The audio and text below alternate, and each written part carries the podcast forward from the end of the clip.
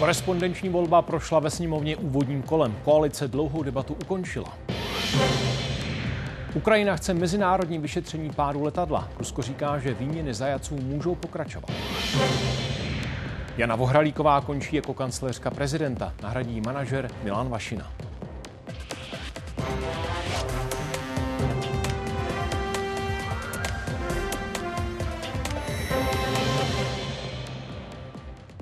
Máme pro vás připravené události. Dobrý večer. Vítejte a díky, že se díváte. Více než 63 hodin diskuse a nakonec napevno určený čas hlasování. Sněmovna po úvodním kole poslala k dalšímu projednání novelu, která má umožnit korespondenční volbu. Podle vlády zjednoduší hlasování lidem, kteří pobývají v zahraničí. Opoziční kritici naopak mluví o účelovosti změn a údajném ohrožení demokracie. I proto chtěli zákon vrátit nebo rovnou zamítnout. Byly to obstrukce a myslím, že eh, představitelé opozice se tím ani nedajili. Je to smutné, protože obstrukce se tady používá jako standardní nástroj opoziční politiky a ne jako něco výjimečného. Tím cílem, proč jsme tak dlouho mluvili, ptali se, vznášeli připomínky, chcete-li obstruovali, bylo, aby se s námi normálně začalo jednat, aby se to netlačilo silou, je to volební zákon. Opozice, jejíž zástupci mluvili nejdéle, označila ukončení rozpravy za předčasné. K řečnickému pultu chtěli další její zástupci.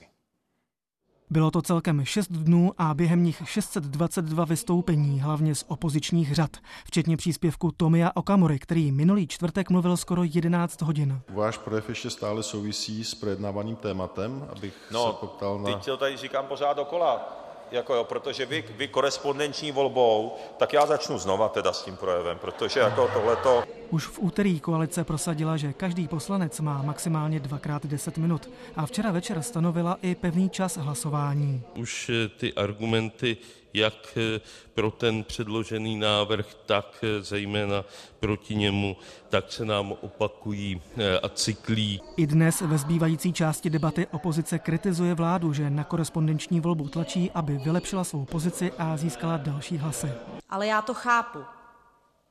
Každý bojuje, jak umí, a když nevíte, jak vládnout, musíte najít jiný způsob jak pro sebe urvat co nejvíc. Vy předjímáte výsledek eh, voličů v zahraničí eh, a eh, musíte prostě se o ně snažit stejně jako o voliče s stejným volebním právem v České republice. Přesně v 15 hodin rozprava končí a poslanci hlasují. Není-li zájem o závěrečná slova, budu pokračovat dál podle procedury. Opoziční návrhy vrátit zákon k dopracování nebo ho rovnou zamítnout sněmovna neschvaluje a korespondenční volba bude pokračovat na cestě legislativním procesem. Korespondenční volba je věc, kterou eh, mají všude na světě a všude to víceméně funguje v pořádku a usnadňujeme tím eh, našim občanům možnost volit, když jsou v zahraničí. Hnutí ANO chce při dalším projednávání uplatnit výhrady k tomu, jak by Češi v zahraničí měli hlasovat a jak by se jejich hlasy započítávaly. O změny bude usilovat taky SPD. Abychom posunuli platnost toho zákona až po volbách do poslanecké sněmovny, tedy od 1. 1. 2026. No a uvidíme, eh, jestli jak bude vládní koalice hlasovat, o co jim tedy vlastně jde. Otvírají se dveře a je otázka času. A stalo se to ve všech zemích, kde se korespondenční volba zaváděla. Že to bude chtít potom další skupina osob, už třeba vnitrostátně. Návrh teď míří do výborů, kde budou mít poslanci standardních 60 dnů na to, aby se jim podrobněji zabývali. Vítězslav Komenda a Milan Brunslík, Česká televize. Češi v zahraničí teď musí kvůli volbám na velvyslanectví anebo konzulát. Korespondenčního hlasování by se mohli zúčastnit všichni, kteří se zaregistrují u zastupitelského úřadu v zemi, kde pobývají. Platilo by to ale jenom v prezidentských, sněmovních a evropských volbách. Hlasovací lístek by si vytiskli z webu. Domů by dostali úřední a doručovací obálku a taky identifikační lístek, který má vyloučit dvojí účast ve volbách. Svůj hlas by pak odeslali ambasádě poštou. Česko je jednou ze čtyř unijních zemí, které podobné hlasování neumožňují.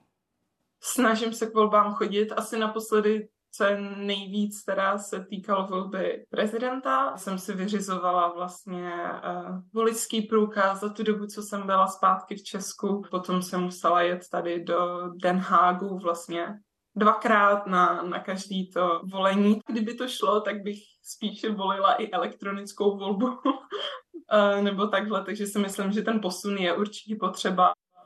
Hostem událostí je teď předseda poslaneckého klubu ODS Marek Benda. Dobrý večer. Realistický odhad, kdy předpokládáte finální schválení korespondenčního hlasování? Hezký dobrý večer vám i všem divákům. No, máme teď 60 dní na jednání ve výborech. Předpokládáme, že někdy v Dubnu by návrh zákona přišel do druhého čtení a pak bude zase záviset na tom, jestli opozice bude ochotna eh, nějaký, nějakého smíru nebo nějaké nalezení průsečíku, nebo jestli bude zkoušet hrát takovou hru, jakou hrála těch posledních 14 dní, tedy úplné destrukce poslanecké sněmovny. Ale já bych rád, abychom eh, do prázdnin to eh, odeslali do Senátu. A tím průsečníkem myslíte konkrétně co? Jste ochotni jednat s opozicí o tom, že by pro eh, nejbližší sněmovní volby nový způsob hlasování ještě neplatil? A nebo druhá věc, že by platil jinak, než jak teď vypadá návrh? To já pokládám za uh, úplný nesmysl, upřímně řečeno. Co opozice, opozice křičí, že eh, na těch volbách je něco nezákonného, budou špatně kontrolovány, hrozí podvody a něco. A říká, ale nám bude stačit, když to, když to odsunete a nebude se stávat na nejbližší volby. To se mi zdá opravdu jako eh, naprosto, eh, naprosto jdoucí proti sobě, tato tvrzení. Já jsem připraven se bavit o všech opatření, která opozice přinese, která budou směřovat k tomu, aby byla lepší kontrola, aby to nebyly třeba jenom zaměstnanci, eh, zaměstnanci zastupitelských úřadů, aby tam mohly být i nějaké komise, do kterých budou moci jednotlivé politické strany, jak, jako vysílají v České republice, můžou vysílat i do těch komisí zahraničí. Můžeme se bavit o nějakých dalších opatřeních, jestli se ty hlasy mají přesněji a eh, jako by více rozkládat po republice, aby nešli jenom do dvou krajů, ale šli do všech čtyř krajů. To jsou všechno opatření, která se dělat dají, ale nejsem ochoten s nimi jako vést tuhle diskuzi. Ty volby jsou úplně špatně a protiústavní, ale stačí, když nám je posunete, posunete za rok 25, pak už najednou se stanou, stanou ústavními. Tuhle diskuzi já vést neumím. Pane Bendo, zůstaňte prosím ještě s námi. Sněmovnu odpoledne zaměstnali ještě dvě mimořádné schůze. Ani v jednom případě hnutí ANO neprosadilo jejich program, ať už šlo o celostátní referendum, anebo změny v rozpočtovém určení daní. V dolní parlamentní komoře se ale mluví o další věci, o obstrukcích ve spojitosti se včerejším nálezem ústavního soudu. Ten řekl, že dlouhé bezobsažné projevy nemohou sněmovnu paralizovat.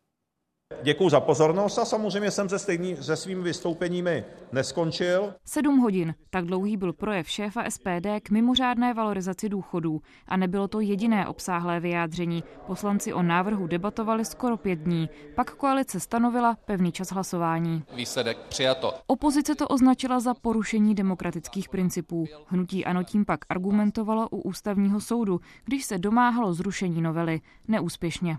Jakkoliv proto opozice může oddalovat či blokovat rozhodnutí přijímaná parlamentní většinou, nemá zneužívání tohoto práva vést k oslabení či znemožnění efektivního výkonu moci.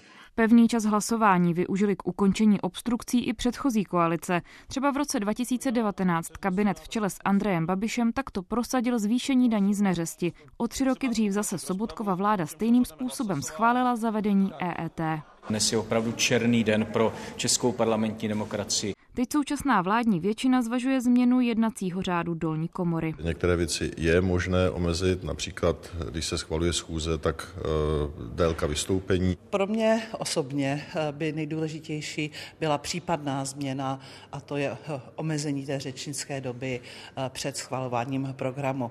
Potom, když se jedná o zákonech, tam, tam si myslím, že je potřeba si dát čas. My jsme vždycky připraveni o tom jednat. Na druhou stranu nechceme, aby to bylo zneužito ve smyslu toho, když je někdo zrovna u moci, že se to eh, jaksi poopraví ku eh, jeho prospěchu. Naopak SPD takovou debatu odmítá. Jednací řád by se podle předsedy hnutí měnit neměl. Vítězslav Komenda a Johana Šulcová, Česká televize. A ještě jednou živé ze sněmovny Marek Benda. Pane poslanče, po čerstvém nálezu ústavního soudu, který řekl, že opozice nemůže znemožňovat výkon moci, Máte představu, jak dlouhé obstrukce budete jako vládní poslanci ochotní tolerovat? Tak my jsme tolerovali ty dva roky, já jsem celou dobu říkal opozici, eh, nedělejte to tak často, ne, ne, nechoďte každé dva měsíce s tím, že tohle je zásadní zákon. Znáte tu pohádku o tom chlapečkovi, který pořád volal vlk, vlk a vesničané a po třetí už nepřišli. Eh, opozice mi nechtěla naslouchat, nechtěla eh, poslechnout, co jim říkám. Tohle je výsledek. Ústavní soud řekl, vládní většina má právo prosadit a já myslím, že vlastně ten postup, který se dneska volí, že se nechává opozice nějakém rozsahu vymluvit a pak se řekne, jde se na pevné hlasování, že je možné prostě využívat. Nechci brát slovo opozici, i když si myslím, že věci jako 11-hodinový projev pana Okamury opravdu úplně eh, do parlamentní demokracie nepatří a spíše nám dělají ostudu než co jiného. Marek Benda, děkujeme za rozhovor. Děkuji. A obstrukce ve sněmovně neopomine ani komentované zpravodajství. Velká debata politiků 10 večer na ČT24. A teď už další témata. Za chvíli se podíváme třeba na aktuální ceny pohoných hmot. Moskva oznámila, že má zájem o další výměny válečných zajatců s Ukrajinou. Ty jsou pozastaveny od středy, kdy se v Rusku zřítil armádní letoun. Kreml z jeho sestřelení viní Kijev a tvrdí, že na jeho palubě mířilo na výměnu 65 ukrajinských vojáků. Ukrajina tuto verzi rozporuje a žádá mezinárodní vyšetřování. Otázky podle ní vyvolává i Ruskem zveřejněný seznam obětí. Podle administrativy jsou na něm také jména zajaců, kteří jsou už dávno zpět doma. Poslední vteřiny pádu transportního letounu. Očitý svědek začal natáčet na mobilní telefon, když uslyšel dvě silné rány. Lidé v okolí jsou přesvědčeni, že šlo o exploze rakety země vzduch. Viděli jsme letět nějaký červený podlouhlý předmět, pak se ozvala exploze. Objevil se rudý záblesk a bylo po všem. Krásný spaloch i vše. Ruská média zveřejňují záběry z místa dopadu stroje. Otvory v trupu letadla mají dokazovat, že bylo sestřeleno. Moskva oficiálně trvá na tom, že ruské dopravní letadlo sestřelili dvě ukrajinské rakety vypálené z Charkovské oblasti. Podle předsedy vojenského výboru dolní komory parlamentu Andreje Kartapolova ruská armáda informovala ukrajinskou rozvědku o trase letounu se zajaci 15 minut předem, tak jako obvykle. Ukrajinci zase tvrdí, že informaci o zajatcích od ruské strany nedostali. Podle ukrajinského komisaře pro lidská práva Dmitro Lubince Kiev zatím neviděl žádné důkazy, které by potvrzovaly, že se v letadle nacházel tak velký počet válečných zajatců. Kiev ve středu upozornil, že na videích z místa nejsou vidět oběti. Na nových záběrech už se minimálně dvě těla objevila. Podle ruských úřadů bylo na palubě celkem 74 lidí. Rusko si zahrává s životy ukrajinských válečných zajatců, city jejich blízkých a emocemi celé naší společnosti. Obě strany dál válčí. V noci Rusko zaútočilo drony na Oděsu, kde zasáhlo obytnou budovu. Ukrajinské bezpilotní stroje zase zamířily přes Černé moře směrem k Soči. Sakra, sestřelte to, prosím, sestřelte. Už letí další.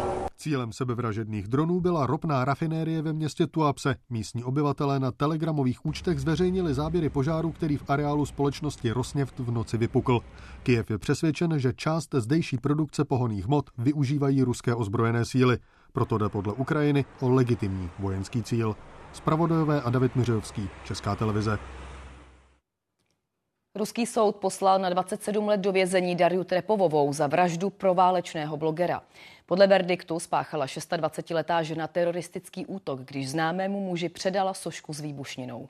Odsouzená se hájila tím, že nevěděla, co plastika obsahuje. Moskva ze zorganizování atentátu obvinila ukrajinské rozvědky. Kijev jakýkoliv podíl odmítá. Ceny paliv v Česku rostou. Litr benzinu i nafty za poslední týden zdražil schodně zhruba o 40 haléřů. Průměrně se tak prodává přibližně za 36,50. V následujících týdnech by podle analytiků mohlo zdražování pokračovat. Hněvice nedaleko Roudnice nad Labem. Potrubní trasy sem přepravují pohoné hmoty třeba z českých rafinérií. Paliva tady pak skladují. Nafta a benzín pak z nádrží v areálu proudí tímto potrubím až do cisteren jednotlivých dopravců. Těch sem denně přijedou desítky. Načerpáno mají zhruba za půl hodiny. Paliva pak rozváží na pumpy. Řidičům se teď tankování může mírně prodražit kvůli vyšší ceně ropy i slabší koruně. To zdražování je aktuálně důsledkem napětí na středním východě, kdy obchodníci započítávají zvýšené riziko do cen. Navzdory mírnému nárůstu cen patří paliva v Česku mezi ty nejlevnější ve střední Evropě. Třeba Čechům žijícím v pohraničí se tak už často nevyplatí jezdit do Polska, kde v předchozích měsících tankovali levněji, jako třeba Jan Michel. Na litru ušetřil i 6 korun. Do Polska ne, momentálně v Polsku je to dražší. Se to nevyplatí? Ne, protože koruna vlastně spadla. Toho, že polské čerpací stanice už často nejsou levnější, si všímají i obyvatelé Libereckého kraje. On to tady kousek za hranicema a teď už tam nejezdím, protože mi to nevyplatí. No. Jestli to dražší než v Čechách. Analytici předpokládají, že paliva budou ještě zdražovat, maximálně ale o nižší desítky haléřů na litr týdně. Krajské redakce a Tereza Glajchová, Česká televize. Propouštění zaměstnanců i bez udání důvodu. Takovou možnost bude při vládním vyjednávání o reformě zákonníku práce prosazovat minister financí Zbigněk Staňura.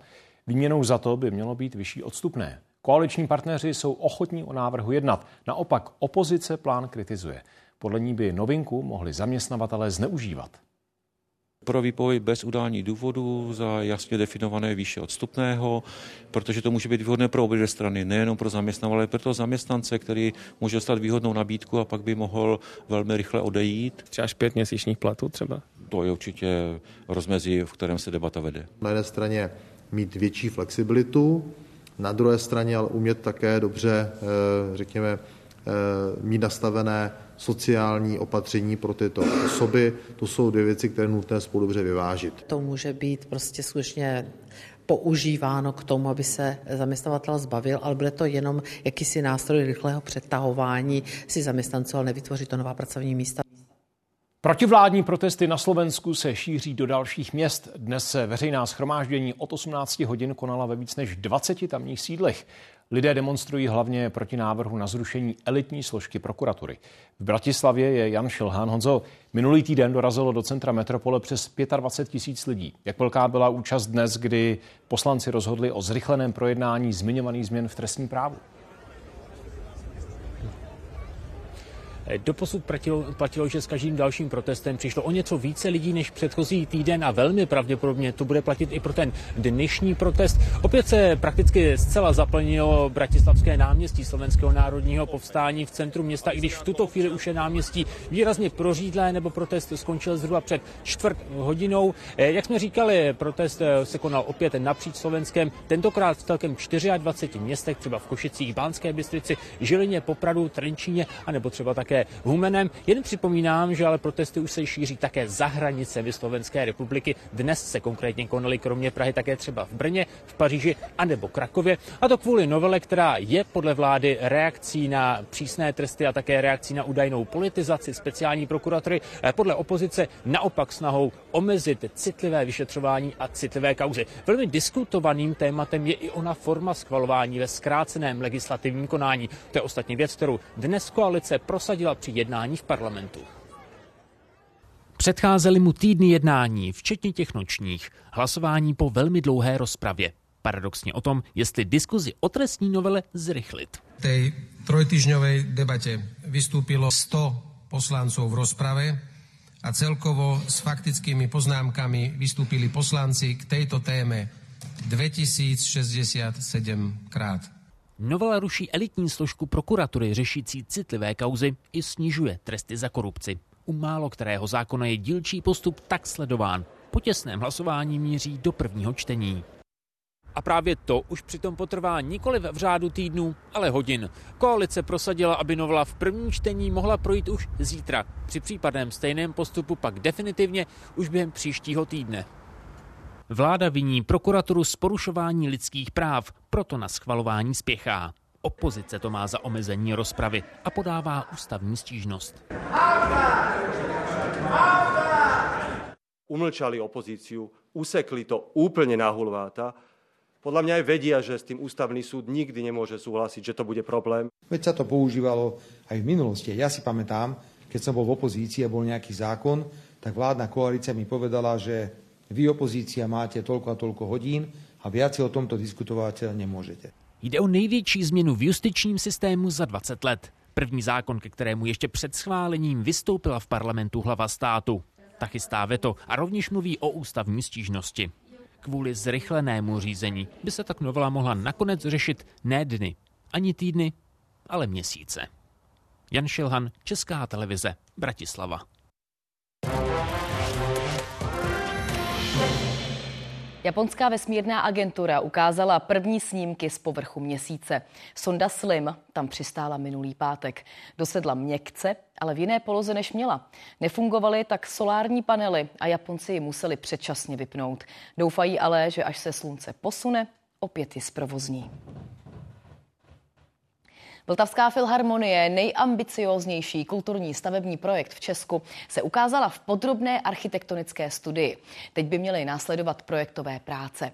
Dokument s dopracovanými připomínkami i novou výstavu v Centru architektury a městského plánování představil kreativní ředitel dánského studia BIK.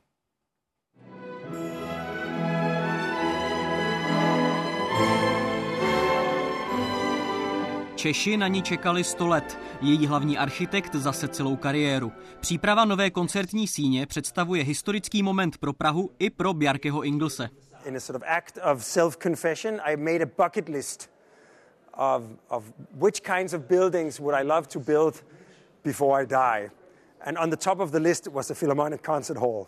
Budova, kterou jeho studio navrhlo, je však mnohem víc než jen koncertní sál. The Creative Hub which is essentially musical schools. So in that sense, the, the building is not just going to be active for the performers or for the audience, but it'll be active 24-7 as, as a kind of musical hub in the, in the city. A má být otevřeno všem, zevnitř i zvenčí, prostřednictvím přístupných střech.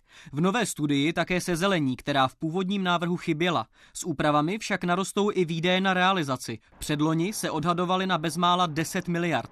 Teď už na skoro 13. Část bude financovat Praha, část budeme potřebovat pomoc od státu, protože ta filharmonie slouží skutečně všem a předpokládáme i zájem soukromých investorů. Stavba by oficiálně měla začít v roce 2027. Veřejnost se ale do prostor Vltavské filharmonie může podívat už teď prostřednictvím virtuální reality. Natália Lošková a Filip Karban, Česká televize. Horskou trať ze Smržovky do Josefova dolu ohrožoval ledový masiv. Ráno ho musel odstranit bagr. Ukážeme v reportáži. Smrtelné nehody na silnicích. Včera zemřelo sedm lidí, nejvíc od roku 2019. Jaké jsou příčiny? Hledali jsme odpověď. Nabídneme ji kolem půl osmé. O dva hlasy senátem neprošla ratifikace tzv. Istanbulské úmluvy. Dokument Rady Evropy proti násilí na ženách a domácímu násilí tak Česko do svého právního řádu nepřijalo ani 8 let poté, co jej podepsalo. Vláda teoreticky může úmluvu do parlamentu poslat znovu, nebo se pro opakované hlasování může rozhodnout většina senátorů.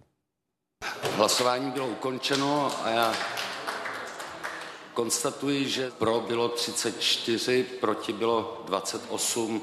Návrh tedy nebyl přijat. Potlesk z části senátních lavic 8 minut před 11. večer. Hlasů pro istambulskou umluvu bylo víc než těch proti. Rozhodli tak senátoři, kteří se zdrželi. Kluby měli volné hlasování. Uspěl názor, že úmluva obětem násilí v Česku nic nepřinese a může být naopak rizikem. Kvedlování s pojmem gender tam a zpátky, to by prostě přivodilo, nechci říct do rozvrat přímo rodin, ale prostě naprosté oslabení jistoty to, čím kdo je klasické dezinformace, kdy prostě slyšíte v vozovkách právní analýzy něčeho, co v té smlouvě ale vůbec není. Je to totálně vycucané z prstu. Debata v Senátu trvala téměř sedm hodin. Přímo v sále jí sledovali zástupci šesti evropských ambasád. Úmluvu dosud ratifikovalo 39 zemí a taky Evropská unie jako celek. Dosud se nepřipojilo pět jejich členských států. Každý krok, který bude víc k tomu, aby jsme se posunuli dopředu, aby jsme tady snížili násilí na ženách, na, na dětích, na mužích a tak dále, tak ho podpořím, ale k tomu opravdu nepotřebuju Istanbulskou úmluvu. Podle vládní zmocněnkyně pro lidská práva by přijetí dokumentu mělo praktický dopad na zlepšení pomoci obětem i práci s pachateli. Eh, byť organizace, které pomáhají v té první linii obětem, eh, volají po systémových změnách, tak se ty změny nedějí dost rychle úmluva by právě byla tím trvalým zodpovědným závazkem České republiky, že se ty změny dít budou. Senát může o istambulské úmluvě hlasovat kdykoliv znovu, pokud si zařadí takový bod na program schůze. Zároveň může po podzimních volbách dojít ke změně poměru sil mezi odpůrci a příznivci úmluvy. Pavel Šetr, Česká televize. Další změna na Pražském hradě. Z funkce odchází vedoucí prezidentovi kanceláře Jana Vohralíková. Hrad uvedl, že končí k 15. únoru na vlastní žádost a z osobních důvodů. Víc řekne Jiří Hinek. Jirko, kdo bude novým nejbližším spolupracovníkem hlavy státu a ví se něco víc o odchodu kancléřky? Tak jisté je, že novým kancléřem bude Milan Vašina. E, to je člověk, který v minulosti vedl českou i slovenskou centrálu společnosti T-Mobile a v poslední době byl také ředitelem středoevropského Aspen institutu e, tady v Praze. Co se týká odchodu Jany Vohralíkové, tak je třeba říci, že po rezignaci e, bývalé šéfky tiskového odboru Markéty Řehákové je to druhá významná personální změna na hradě v tomto volebním období. Eh, co se týká samotných důvodů, tak eh, Hrad odkazuje pouze na tiskovou zprávu. V té Jana Vohralíková mluví o tom, že je unavena eh, zejména z vysokého pracovního nasazení a ze společenských povinností, které má. Nicméně v zákulisí Pražského hradu se mluví o tom, že za rezignací může být konflikt Jany Vohralíkové a také poradce prezidenta Petra Koláře.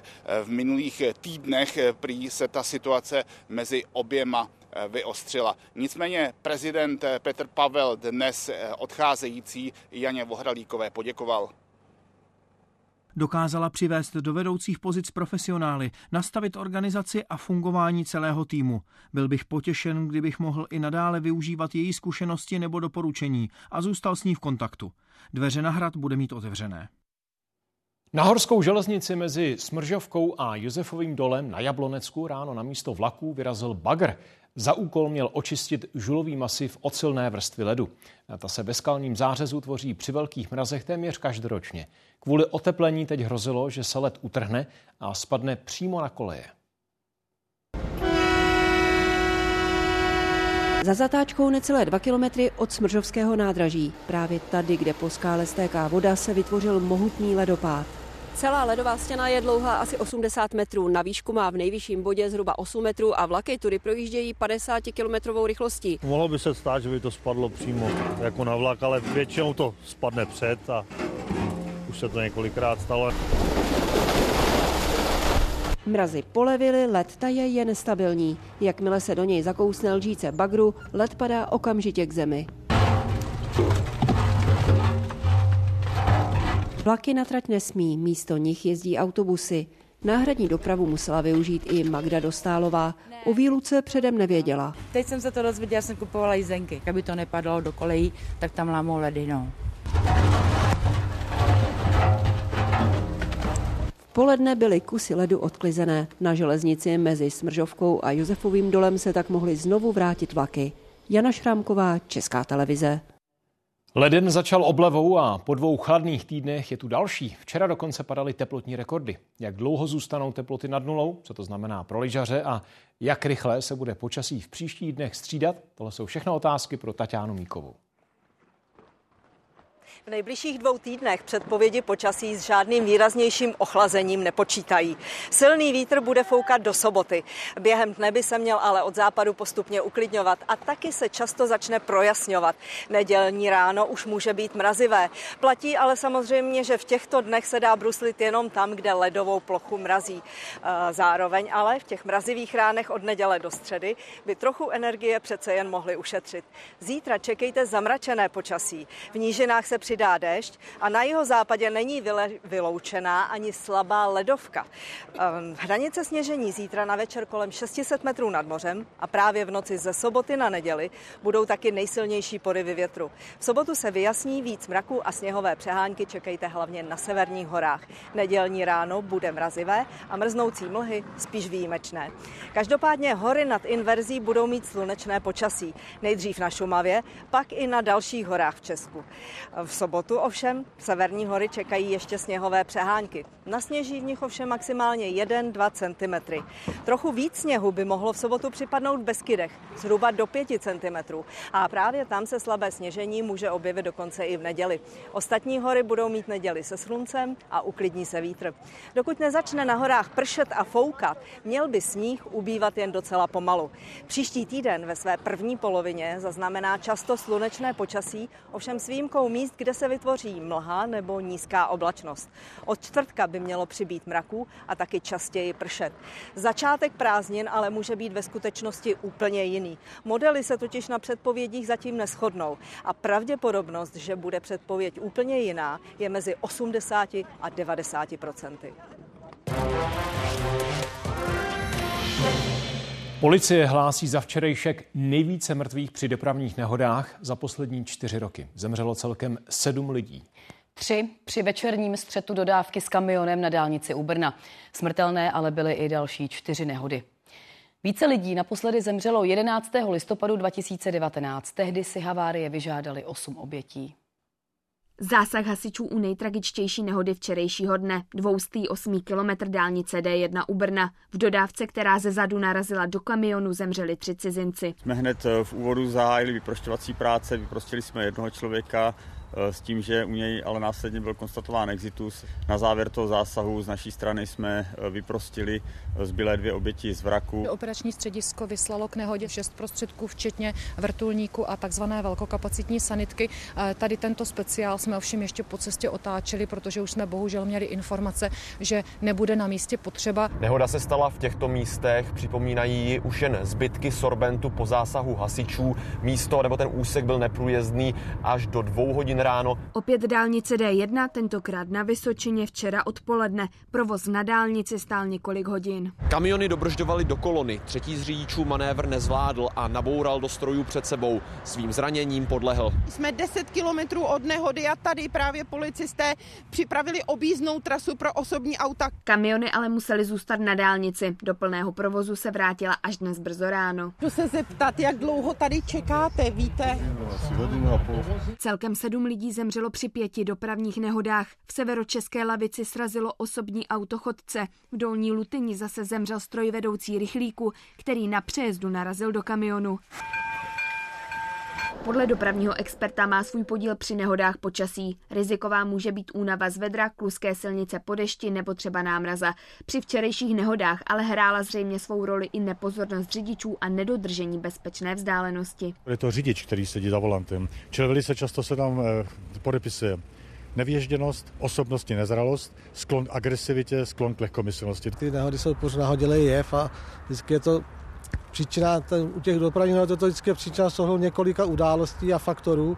Těžko tam se hledá u dopravních nehod obecně jako jeden faktor. Při takto tragických dnech často zemře víc lidí při jedné dopravní nehodě. To byl i včerejší případ. Krajské redakce a Kateřina Golasovská, Česká televize. Od roku 2010 byl vůbec nejtragičtější 9. červenec 2010. Při osmi nehodách tehdy zemřelo 12 lidí. Celkem policisté evidují čtyři dny, kdy na silnicích zahynulo 10 a víc lidí.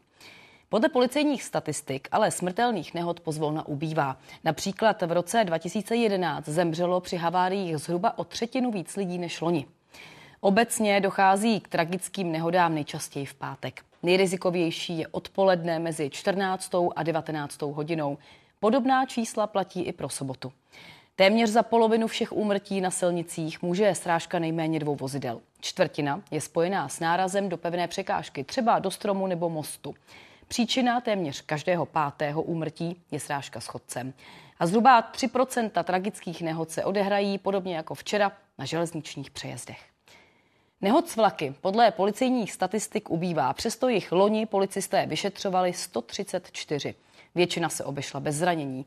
Tragických případů v mapě jsou vyznačeny černými tečkami, bylo 13 a zemřelo při nich 15 lidí.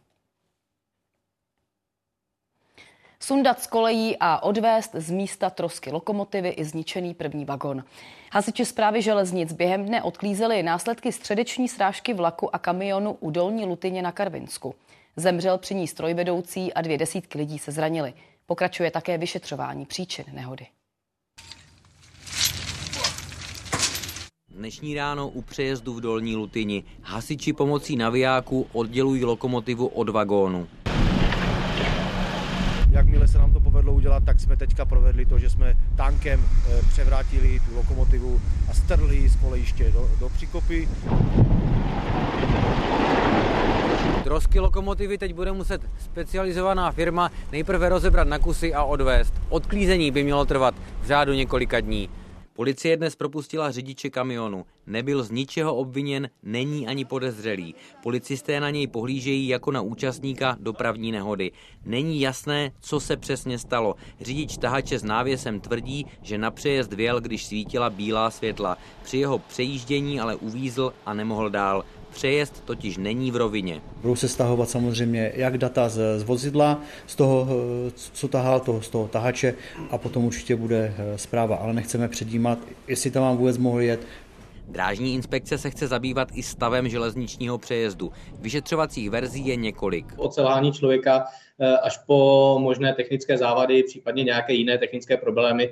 Výhrady k přejezdu měl v minulosti i dopravce, který do nedaleké firmy Bezdínek vozí zaměstnance jsme si vyhodnotili provozně, že cesta je z našeho pohledu nedostatečně velká pro klasický autobus. Tak jsme oslovili zprávu železnic, aby se na to podívali, ti řekli, že se na to podívají a už nemám další zprávy, jak, jak pokročili a mezi tím se stalo tady to neštěstí, takže teď už doufám, že se na to podívají, protože už víme asi, že ten přejezd není v pořádku. Přejezd byl postaven v roce 2002, před třemi lety pak prošel rozsáhlou rekonstrukcí. V posledních letech jsme neobdrželi žádný podnět týkající se bezpečnosti na tomto železničním přejezdu. V minulosti ten přejezd byl bezproblémový a doposud se tu nikdy nic nestalo. Opravy poškozené trati budou pokračovat i v příštích dnech. Provoz na jedné z kolejí by se měl spustit během víkendu. Pavel Habram a redakce Česká televize Dolní Lutyně. Tak tolik k dopravním nehodám. Události ale nekončí za okamžik třeba reportáž o Boeingu 737 MAX 9, který by se mohl už tento týden vrátit do provozu. Česká ekonomika po loňském propadu o 0,6% poroste víc než o procento. Růst HDP ale bude o 70% bodu nižší, než ministerstvo financí očekávalo ještě před dvěma měsíci. Vyplývá to z nové makroekonomické prognózy, kterou dnes představilo. Ponožky ze skladu u Prahy rozváží tato firma do prodejen po celé republice. Oproti roku 2022 se jí loni dařilo hůře. Bylo to malinko horší, bych řekl. Nemáme ty čísla ještě úplně dopočítaný, ale jsme v nějakým mírným propadu od roku 2022. Za loňským snížením tržeb vidí šéf firmy i pokles spotřeby domácností. Letos by naopak měla znovu mírně růst o zhruba 2,5 a právě větší utrácení lidí bude podle ministerstva financí hlavním důvodem, proč má vzrůst HDP. Po dvou letech porostou reálné příjmy, reálné mzdy a v tom mezinárodním srovnání eh, se budeme opět přibližovat po dvou letech jako úrovni eurozóny, protože v České republice by ten eh, růst HDP eh, měl být vyšší. Lepší vývoj očekává ministerstvo i u inflace. Z 10,7% v minulém roce má výrazně zpomalit na 3,1%. Loňská vysoká inflace ovlivnila podnikání i této firmy. Zvedly se jí třeba náklady na mzdy nebo energie. Letos doufají, že situace bude lepší a lidé i díky nižší očekávané inflaci budou více nakupovat. Nám inflace poklesne já věřím tomu, že pod 3, pod 3%. Takže velice dobré zprávy a k tomu všemu ještě poměrně zásadně snižujeme, uh, snižujeme deficit. Ale to, že byly znehodnoceny úspory našich občanů o 25%, to je prostě eh, fakt. Ta, ty ceny se nevrátí na ten předkrizový stav.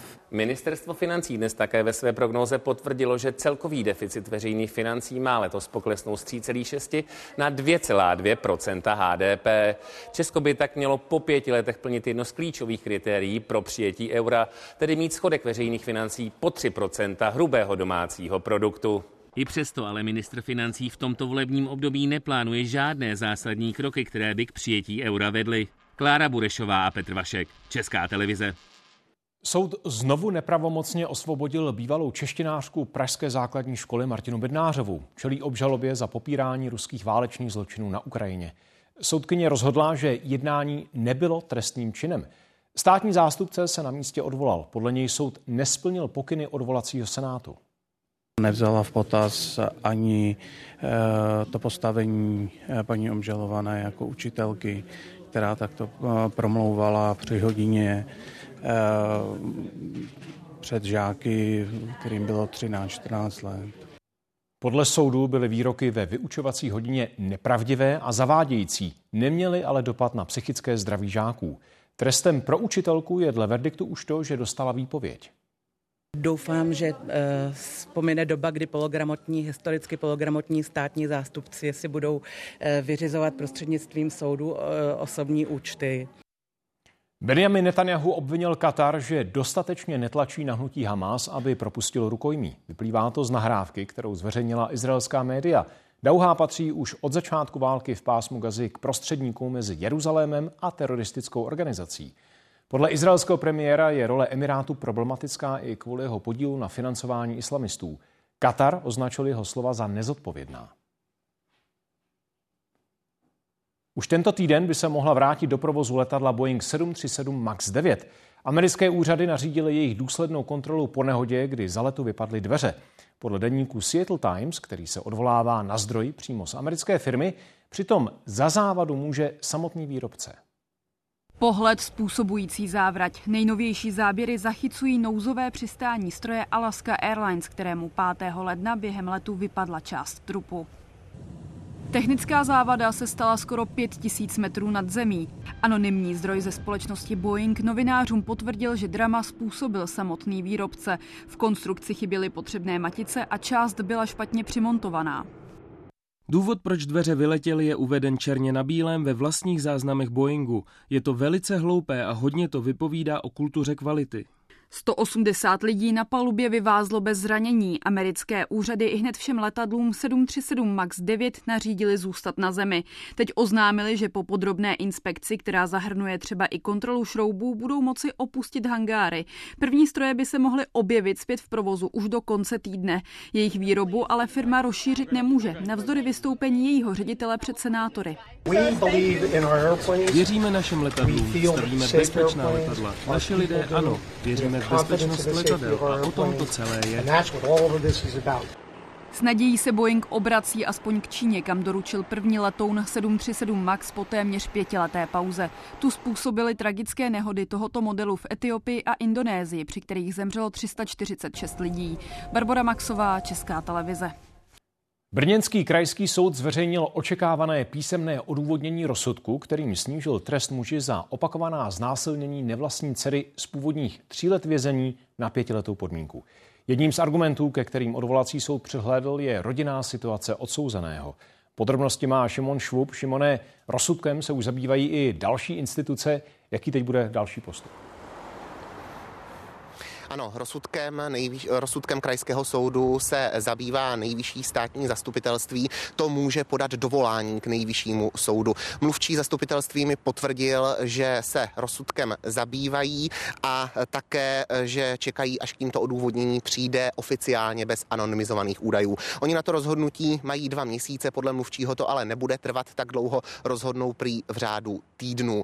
To odůvodnění krajského soudu má deset stran, mimo jiné popisuje, že odsouzený vede řádný život, musí živit tři nezletilé děti a hledat pro ně nové bydlení, ale taky to, že nezletilá dívka nejprve pohlavní styk sama iniciovala, až později s ním nesouhlasila. Ani to ale podle krajského soudu nijak nesnižuje závažnost trestného činu. Ten případ už v minulosti vyvolal vlnu protestů a demonstrací. Ostatně jedna z nich před chvílí skončila přímo tady před Brněnským krajským soudem. Co je jisté, tak ten případ bude mít další pokračování pokračování, protože kromě nejvyššího státního zastupitelství se rozsudkem zabývá i rezort spravedlnosti. Ministerstvo spravedlnosti nyní písemné odůvodnění Krajského soudu v Brně analyzuje a pak sdělíme další kroky. Již ale nyní je zřejmé na první pohled, že bude nutné prostudovat celý spisový materiál, který jsme si vyžádali.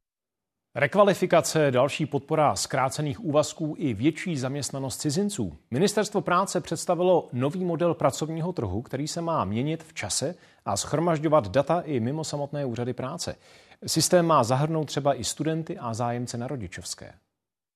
Ší neoprany pro potápěče i rybáře. V této zlínské rodinné firmě pracuje 20 lidí. Teď chtějí expandovat. Takže my přijímáme třeba ženy, které mají šití jako hobby a snažíme se zaučit a vlastně vyškolit se sami. Určitě se to nezvládne za tři měsíce, jak trvá zkušební doba, ale je to minimálně tady otázka tak rok. Přeškolit se musel i Roman Divilek. Teď tu pracuje jako servisní technik. Mám lesnickou školu, to znamená, jsou úplně, úplně mimo obor a učím se pořád. Přilákat zaměstnance mají i zkrácené pracovní úvazky pro matky s dětmi nebo seniory. Více jak 23 tisíc firm dokázalo tyto částečné úvazky nabízet a tedy využili i tu podporu, kterou poskytujeme. Nový model pracuje i s pomocí ze zahraničí. Třeba pohostinství by se bez ní neobešlo. Přesvědčen je o tom i majitel jedné z restauračních sítí. Je zajímavý prostě, že my v Čechách máme takový problém, co se týče zaměstnávání cizinců, když například v Polsku získá Ukrajinec pracovní povolení za den. I my jsme proto, aby jsme co nejvíce urychlili přístup na český pracovní trh, ale zároveň, aby jsme to dělali z bezpečných regionů. Třeba ze Španělska nebo Portugalska. Stát chce i pracovníky z Větnamu, Indie nebo Filipín, tedy ze zemí, kde je vysoká nezaměstnanost. Já bych docela rád přešel od proklamací a od vzletných myšlenek k reálu. To, kde budou lidi pracovat, ovlivňuje i dopravní spojení. Mluví o tom třeba v této firmě kousek za Prahou. I když ten zaměstnanec je tady vedle z vesnice, tak zastávka je nějakých 12 minut odtud a cesta je po hlavní silnici. K oživení trhu práce vyzývá i Národní ekonomická rada vlády. Opatření představila v tomto týdnu. V řadě bodů, třeba v dostupnosti bydlení, se shoduje i se zaměstnavateli. Redakce Hana Vorlíčková, Česká televize. Nesouhlasné reakce a vlnu kritiky vyvolaly úlohy z fyziky, které dostali k řešení žáci deváté třídy na základní škole v Rosicích na Brněnsku. Zadání, které se žáků dotazovalo třeba na to, jaké napětí bylo v drátech kolem koncentračních táborů nebo kolik lidí se vejde do plynové komory, vzniklo během projektové výuky věnované holokaustu. Ředitel školy se za případ omluvil. Podle svých slov činí kroky, aby se exces neopakoval. Souhlasím s tou kritikou, e, zadání je nedostatečně citlivé a vůbec nemělo vzniknout. Pro mě je to zahranou etiky i morálního mého vlastního přesvědčení. Nicméně projektová výuka jako taková je příležitost k tomu, abychom žákům ukazovali svět v souvislostech. Není to úplně běžná metoda a byť ta příležitost k tomu se naskytá, ale ne každý to umí. Debaty o provozních zaměstnancích škol. Ještě ani neskončila ta o výši jejich platů v letošním roce a už začíná další. Kdo je bude financovat v budoucnu? Minister Mikuláš Beck chce tuto povinnost přenést ze státu na samozprávy. Model plánuje nastavit do půl roku. Na pozici pomocné kuchařky v Plzni nastoupila po mateřské před půl rokem. Za prací, kterou si měsíčně vydělá kolem 17 tisíc čistého, dojíždí. 4 tisíce třeba projedu na benzínu. No takže je to takový nic moc. Hrozilo, že letos bude muset vycházet s platem ještě nižším. Podle ministra školství by ale vláda měla příští týden schválit převod avizovaných 4 miliard z rezerv. Ty 4 miliardy, které slibuje pan minister, také samozřejmě nepokryjí všechny ty požadavky. Samozprávy tak budou nepedagogy zřejmě doplácet ze svého, tak jako už to teď dělá třetina z nich. Výhledově by ale kraje a obce mohly o financování těchto pozic rozhodovat sami. Ministr už o tom jedná v koalici. Předpokládám, že by taková změna byla možná v druhé polovině tohoto roku. Samozřejmě s výhledem do budoucna.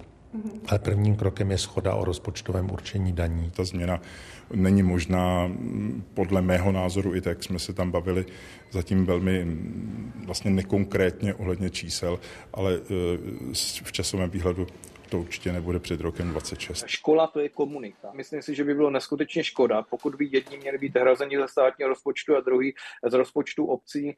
Možná i proto, že by na, do budoucna mohly vznikat právě rozdíly z hlediska financování. How are you? Are you fine? Už letos budou muset někteří starostové dofinancovat malotřídní školy, pokud tam budou chtít udržet všechny zaměstnance.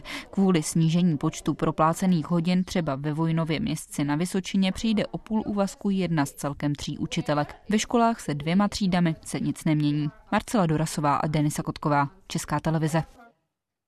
Víc než třetina nového imigračního zákona odporuje francouzské ústavě. Rozhodla o tom tamní ústavní rada, která s okamžitou platností patřičné části zrušila. Jde především o opatření prosazená pravicovými populisty. Týkají se třeba zahraničních studentů nebo spojování rodin. Od textu schváleného parlamentem doznal imigrační zákon podstatných změn. Z 680 článků jich zmizí 32. Ústavní rada zrušila třeba opatření, která zpřísňovala přístup migrantů k sociálním dávkám, komplikovala spojování rodin nebo požadovala stanovení kvót pro migranty. Přesně to část veřejnosti kritizovala. Proti migračnímu zákonu protestovali o víkendu v Paříži tisíce lidí. Využili poslední možnost, jak hlasování členů ústavní rady ovlivnit. Chtěli vyjádřit odpor k nejvíce kontroverzním článkům, které považují za diskriminační. Pro nás je ten zákon skandální. Je to přijetí myšlenek krajní pravice naší vládou. Zákon jako celek trvale odmítala opozice. Přísná opatření, jaká v prosinci parlamentem prošla, ale tehdy překvapila i část ministrů. Komplikované přijetí imigračního zákona donutilo prezidenta Macrona k významným změnám ve vládním kabinetu, včetně výměny premiérky Bornové za Gabriela Atala. Levice obvinila vládu, že přijetí zákona dosáhla hlavně díky spolupráci s Národním združením, kterému se do textu podařilo prosadit řadu kontroverzních článků. V nedávném průzkumu dvě třetiny francouzů uvedly, že imigrace ze zemí mimo Evropskou unii může pro Francii představovat hrozbu. Je to vítězství práva, velkých hodnot svobody, rovnosti, bratrství a lidskosti. Ústavní rada je spolitizovaná. Když vidíme, že ji tvoří bývalí premiéři a ministři Macronovy vlády, můžeme oprávněně spochybňovat neutralitu těchto lidí. Členové vlády rozhodnutí ústavní rady přivítali. Naopak předseda pravicového národního združení Jordan Bardella ho kritizoval s tím, že o imigračním zákonu by měli rozhodnout francouzi v referendu. Z Francie Jan Šmíd, Česká televize. Klíčové dopravní investice dnes probírají praští zastupitelé. Jednání pokračuje i teď večer. Už během dne schválili rekordní částku 86 miliard korun na modernizaci metra. Na budované lince D i na stávající trase mezi Letňany a Háji na lince C chce Praha provoz plně automatizovat. Slibuje si od toho plynulejší a levnější fungování. Záměr kritizuje opozice. Podle ní má být prioritou dokončení vnitřního pražského okruhu. Soud znovu nepřiznal bývalé ministrině obrany Vlastě Parkanové další očkodné za dlouholeté stíhání v kauze armádních letounů Kasa. Ministerstvo spravedlnosti se za něj už omluvilo a vyplatilo přes 1,5 milionu korun. Expolitička se domáhá zhruba pětinásobku. Verdikt obvodní instance v Praze 2, v Praze 2 je nepravomocný. Dělníci začali odstraňovat mohutný balvan, který spadl včera kvůli větru na silnici Uhřenska. Kus skály o velikosti menšího osobního auta urazil při cestě téměř 200 výškových metrů. Místem naštěstí v tu chvíli nikdo neprojížděl. Pracovat se tam bude i zítra. Ve svahu jsou totiž další uvolněné kameny. Pneumatické vrtačky jedou naplno a 16-tunový balvan se pomalu rozpadá. Vítr vyvrátil eh, velký strom a ten svými kořeny vypáčil eh, ten kámen ze svého uložení. Balvan se při cestě několikrát odrazil, těsně nad silnicí prorazil ochranou bariéru. Tady dostal první ránu, skočil tady od, od skály a skočil až tamhle dolů na tu skálu. A kdyby ta bariéra tady nestála, tak se prohnal těma svodidlama a skončil v labě. Ochranné bariéry by měly udržet kameny do objemu 3 kubických metrů, tenhle měl 10. Ten blok letěl vlastně celou dobu v kuse, takže nerozpad se na menší kusy. Kámen při své cestě rozpohyboval druhý balvan, ten zůstal zaseknutý ostrom a hrozil pádem. Kámen teďka provizorně přikrajeme vysokozátěžovou sítí, aby nám nikam neutek. Práce na zajištění a odklizení kamenů potrvají pravděpodobně až do neděle. Do té doby bude silnice mezi Hřenskem a Německem neprůjezdná. Milan Danda, Česká televize Hřensko. Na závěr ještě připomínka událostí komentářů o navrhované korespondenční volbě. Budou diskutovat poslanci Marek Benda z ODS, Helena Válková z Hnutí Ano, Vladimíra Lesenská z SPD a Ondřej Lochman za Hnutí Stan. A zítra budeme sledovat mimo jiné jednání Mezinárodního soudního dvora v Hágu. Ten má rozhodnout, jestli vyzve Izrael k okamžitému zastavení bojů v Gaze. Události končí, děkujeme, že sledujete a že jste je sledovali i dneska. Přejeme hezký večer. Veď už sport a v něm i tenisové Australian Open. A jak se vedlo Čechům, to řekne Jan Smetana. No, tak málem to vyšlo. Český tenis byl blízko tomu, aby se objevil ve finále čtyřhry. Tomáš Macháč se svým čínským spoluhráčem nakonec prohrál až v super tiebreaku. A nedařilo se ani Kateřině Syňakové, která měla šanci zahrát si o titul v Melbourne po čtvrté za sebou. Podívejte se na branky a dozvíte se víc.